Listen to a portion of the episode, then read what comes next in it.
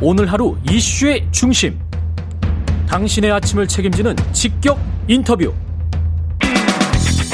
여러분은 지금 KBS 일라디오 최경영의 최강 시사와 함께하고 계십니다. 네, 문재인 대통령이 어제 여야 5당 대표를 청와대로 초청해서 오창 간담회를 가졌습니다. 한미 정상회담 마치고 귀국한 지 사흘 만인데요. 문 대통령은 이 자리에서 백신 파트너십 구축 등 방미 성과를 공유하고 국회에 초당적 협력을 당부했습니다. 오찬 간담회에 참석한 열린민주당 최강욱 대표 연결돼 있습니다. 안녕하십니까, 의원님. 예, 안녕하십니까. 예, 분위기는 어땠습니까? 어제. 분위기는 뭐 그렇게 나쁘지 나쁘진 않았는데, 않- 예. 네네. 그랬군요. 그, 그 국민의힘 대표께서 뭐 직접 브리핑을 하셔, 하시고 그 이후에 나왔다는 기사들을 보니까 예, 뭐 상당한 무슨 의견 대립이 있는 것처럼 브리핑을 하셨던데 예. 그렇지는 않았습니다. 아, 그런 기사들은 많이 나왔더라고요. 네. 그 예. 내용상으로야 어, 야당에서 여러 가지 뭐 그 많은 걸 적어 오셨더라고요. 네. 그래가지고 이제 쭉 일종의 낭독하는 식으로 이제 문제 제기를 하시던데 예. 근데 이게 어떤 그 대립적인 분위기에서 뭐 그런 얘기들을 서로 고깝게 받아들이거나 무슨 언쟁을하거나 이런 거는 전혀 아니었고요. 아, 그런 분위기는 약간 아니었군요. 뭐 예. 예, 진지하게 경청하고 또 진지하게 설명하고 음. 이런 자리였기 때문에 네. 성과에 대해서는 어떻게 평가하세요? 대표님은? 예, 뭐 저는 기본적으로 그 미국이 보인 태도가 물론 뭐 외교라는 것이 다 형식 속에 어떤 의도가 다 숨어 있겠습니다만은 상당히 어떤 대통령을 존중하고 존경하는 표현들을 많이 보여줬고 예. 실제로 성의 있는 의전들을 많이 했던 것 같습니다. 예. 그게 이제 어제도 말씀을 그 자리에서 드렸지만 단순히 어떤 대통령에 대한 존중보다는 그 존중으로만 이해하기보다는 우리 그 시민들이 그간에 성, 이루어낸 그 놀라운 민주주의의 성취 뭐 이런 것들 더하기 그다음에 한국이 그동안에 코로나 방역이나 여러 가지 경제 성장 면에서 보여왔던 그 성과 뭐 이런 음. 것들에 대한 존중 아니었나 이렇게 저는 생각합니다. 그리고 내용 면에서도 어, 백신 문제도 그렇고, 뭐, 미사일 문제도 그렇고, 그 다음에 한미동맹 문제에서도 그렇고, 시- 어, 예전에 비해 서 상당히 다양한 분야에서 새로운 접점들과 또 가능성들을 많이 발견하는 협의들이 있었기 때문에 예. 저는 성공적이었다고 평가했습니다. 네. 문재인 대통령도 그렇게 평가를 하신 것 같은데 어떻게 네. 보세요? 백신 확보 위탁 생산과 관련해서는 대표님은 어떻게 보십니까? 그 국민의힘 그- 같은 경우는 더 많이 어떤 물량을 확보를 했어야 되는데 그걸 네. 못했다 이렇게 지금 비판하잖아요. 뭐, 국민의힘뿐만 아니라 국민의당도 물량 얘기를 많이 하시던데, 예. 사실은 그 얘기가 이제, 어, 대통령 입장에서는 제일 좀 어찌 보면 답답해 하시고, 좀 길게 설명하는 내용이었습니다. 아, 그걸 예. 설명하신 것 같은데요. 예, 그러니까 지금 뭐 예를, 뭐 예를 들면 뭐 백신 수합을 왜 안 해왔냐. 그렇죠. 뭐 예. 예. 왜왜 그 55만 주 또 그러니까 군인들에게만 그게 되느냐 뭐 이런 식의 그 비판을 하시던데 예, 그 그거는 우리가 백신을 처음에 이제 들여오기로 하- 시작할 때 또 계약할 때 이것을 이제 계속 일각에서 문제를 제기하지 않았습니까? 예. 뭐 백신이 안전하냐, 뭐 그걸 믿을 수 있냐부터 시작해가지고 나중에는 이제 그게 다 그 들어올 수 있냐, 뭐 물량이 제대로 있는 거냐, 뭐 이런 것들에 대해서 온갖 지점에서 지금 문제를 제기했었기 때문에 예, 그간에 이게 이제 모든 생산된 물량을 쌓아놓고 있는 창고에서 들고 오는 게 아니라 다 계약에 의한 이행 과정이지 않습니까? 예. 그래서 그 계약에 대한 이행 과정을 확실히 하기 위해서 여러 장치를 만들었고 음, 그것이 와- 완비되지 않은 상황에서 혹시 혹시 모를 비상사태를 대비해서 수압 얘기도 잠깐 나왔었는데 예, 지금은 그런 상황이 전혀 아니라는 겁니다. 그러니까 음. 시기별로 들어올 물량이 확정이 돼 있고 확정이 돼 있다. 예, 네네. 그리고 지금까지 들어온 양을 보더라도 예정된 기일에 예정된 양이 들어오지 않은 적이 한 번도 없다. 음, 그러니까 6월 말까지가 아, 생각보다 약간 그 생산량이나 여러 배분이나 이런 문제 때문에 기대보다 약간 부족하게 들어온 면이 있다고 느끼실지는 모르겠는데 예, 지금 국민이 충분히 맞을 만한 양이 예, 계약 물량으로 완전히 확보돼 있고 예. 그러니까 지금은 백신 확보 물량을 걱정하실 때는 아니고 예, 이거 이제 얼- 어떻게 빨리 우리가 접종을 해서 어, 어, 신속하게 집단 면역에 도달할 것이냐 그 부분이 지금 중요하다 중요한 시기이다라는 설명을 여러 번 하시더라고요. 음. 근데 그거를 계속해서 좀 이렇게 받아들일 수가 없이 이해를 하시더라고요. 예. 그 김기현 원내대표 같은 경우에 당대표 권한대행 같은 경우에 백신에 대해서 대통령께서 안심해도 된다 믿어달라는 말씀만 하셨는데 네. 대통령께서 충분한 인식을 하셨으면 좋겠다고 또 다시 이제 우려를 했단 말이죠. 그리고 그래서 예. 예, 그리고 이제 그 공정한 선거 관리를 위해서 장관들을 바꿔라 이런 이야기도 있었습니까? 그렇습니다. 그 얘기도 좀 뜬금없긴 했는데 예. 일단 백신 문제부터 말씀을 드리면 예. 또 이제 현장에서 말씀을 드렸지만 계속 이제 공급 물량에 대해서 안철수 대표나 김기현 대표나 이런 분들이 걱정을 하셨어요. 예. 그래서 제가 여기서 드린 말씀이 그렇다면 결국 공급 물량에 대한 것만 어느 정도 어, 확보가 되면 음. 그다음 그 공급 물량을 걱정하는 것은 빨리 들어와야지 우리 국민들이 빨리 맞는다 그렇죠. 이거 아니겠습니까? 예. 그러니까 그러면은 공급 물량 부분은 정부의 노력이나 설명을 못 믿는다고 하더라도 일단 들어오는 물량을 보면 알잖아요. 예. 그러니까 물량이 들어오게 되면 그 다음에는 국민들께서 이제 다른 걱정 없이 괴담에 현혹되지 말고 음. 요즘 이제 그 백신 부작용이나 뭐 이런 거에 대해서도 온갖 또 괴담들이 설치고 있지 않습니까? 예. 그러니까 차라리 그 들어온 확보된 물량에 대해서는 빨리빨리 신속하게 접종이 이루어질 수 있도록 국민 여러분들께 좀 이렇게 어, 안심하시고 접종을 빨리빨리 받으시라 음. 이런 그 의견이라도 모읍시다. 의원분들도 좀 같이 맞자. 예. 아니요, 이제 그 우리 오당 대표가 모인 예, 자리에서 예, 예, 예. 이 이제 공급 문제에 대해서는 뭐 이견이 있다고 하니 그렇다 치고 음. 공급을 얘기하는 것은 접종 때문에 얘기하는 그렇죠. 거니까. 예. 네. 접종에 대해서는 좀 다른 달리 달리 걱정하시는 일이 없게 음. 이 연락이 오고 또 상황이 되면은 빨리빨리 맞으셔가지고 그렇죠. 예. 지금 이제 예, 국민의 70%가 어떤 예, 달해야지 집단 면역이 이루어진다 이렇게 말씀들을 하잖아요. 예. 그리고 70%의 집단 면역이라는 게 70%의 접종만으로 이루어지는 건 아니고 그 마- 더- 그보다 더 많은 분들이 접종이 돼야지 예. 혹시 면역 저기 저기가 발, 발현되지 않는 분들을 포함해서 이제 70%가 되는 거 아니겠습니까? 예.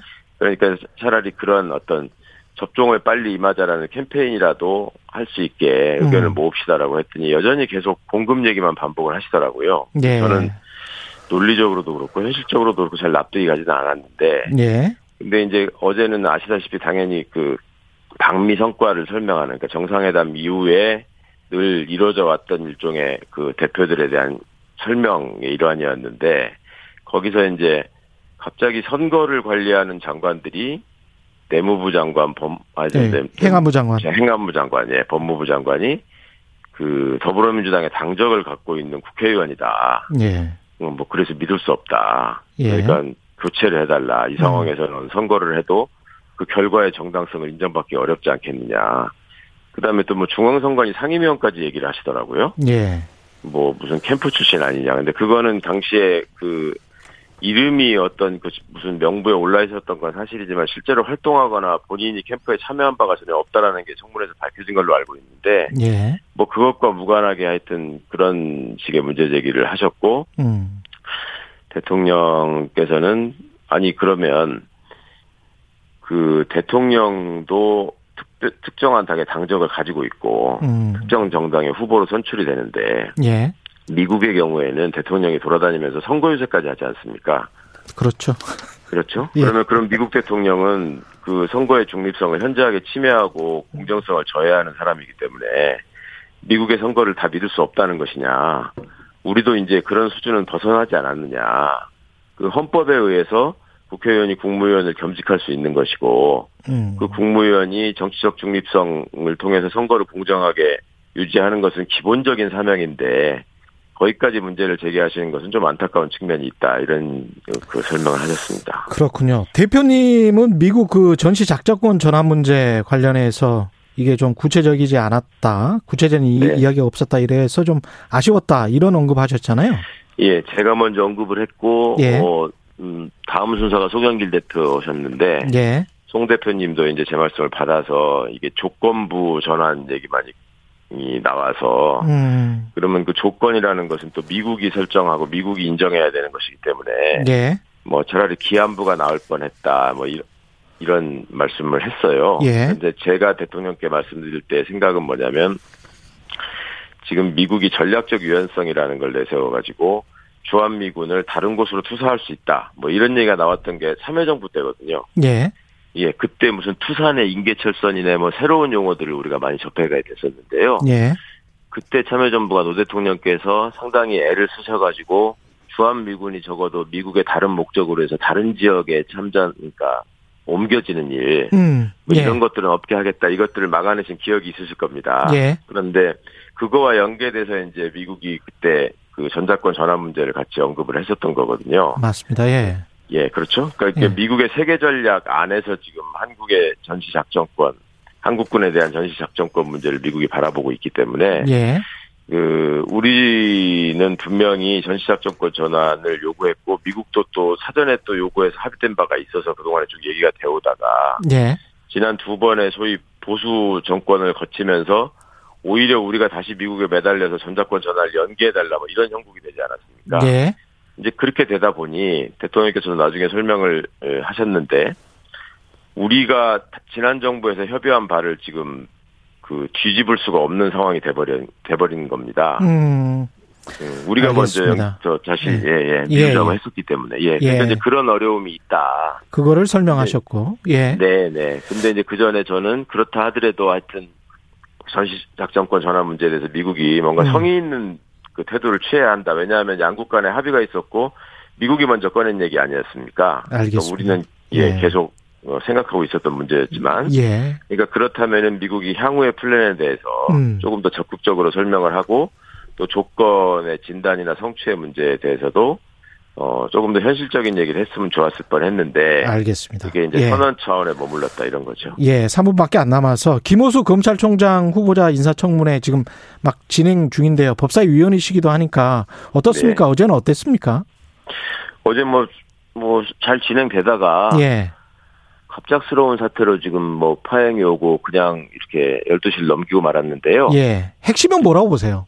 지금 글쎄 지금 저는 그 국민의힘의 태도를 좀 잘 이해하기가 어려웠습니다. 그러니까 청문회는 다들 아시는 것처럼 특히 야당이 본인들의 어떤 문제 의식이나 이런 것들을 드러낼 수 있는 장 아니겠습니까? 예, 그런데 7시쯤에 벌어진 그 일종의 그 해프닝 때문에 예, 그러니까 그 정관 특혜 문제를 제기하느라고 유상범 의원에 관한 뉴스를 김영민 의원이 그렇죠. 인용을 했고, 네 그거에 대해서 유상민 의원이 유상범 의원이 신상 발언을 했고 그 부분에 진위에 대해서 김영민 의원이 다시 설명하는 과정에서 조수진 의원, 조수진 의원이 발언권을 얻지 않고 계속 이제 그좀 일종의 막, 막말을 좀 했습니다. 그러니까 음. 그게 이제 김영민 의원이 들릴 수밖에 없었고요. 예, 그러다 보니 이제 그렇게 눈 부릅뜨고 쳐다보지 말라는 뜻으로 이제 했던 얘기인데 음, 이걸 으, 으, 이유로 삼아서 이게 회의를 그 사과하지 않으면 들어오지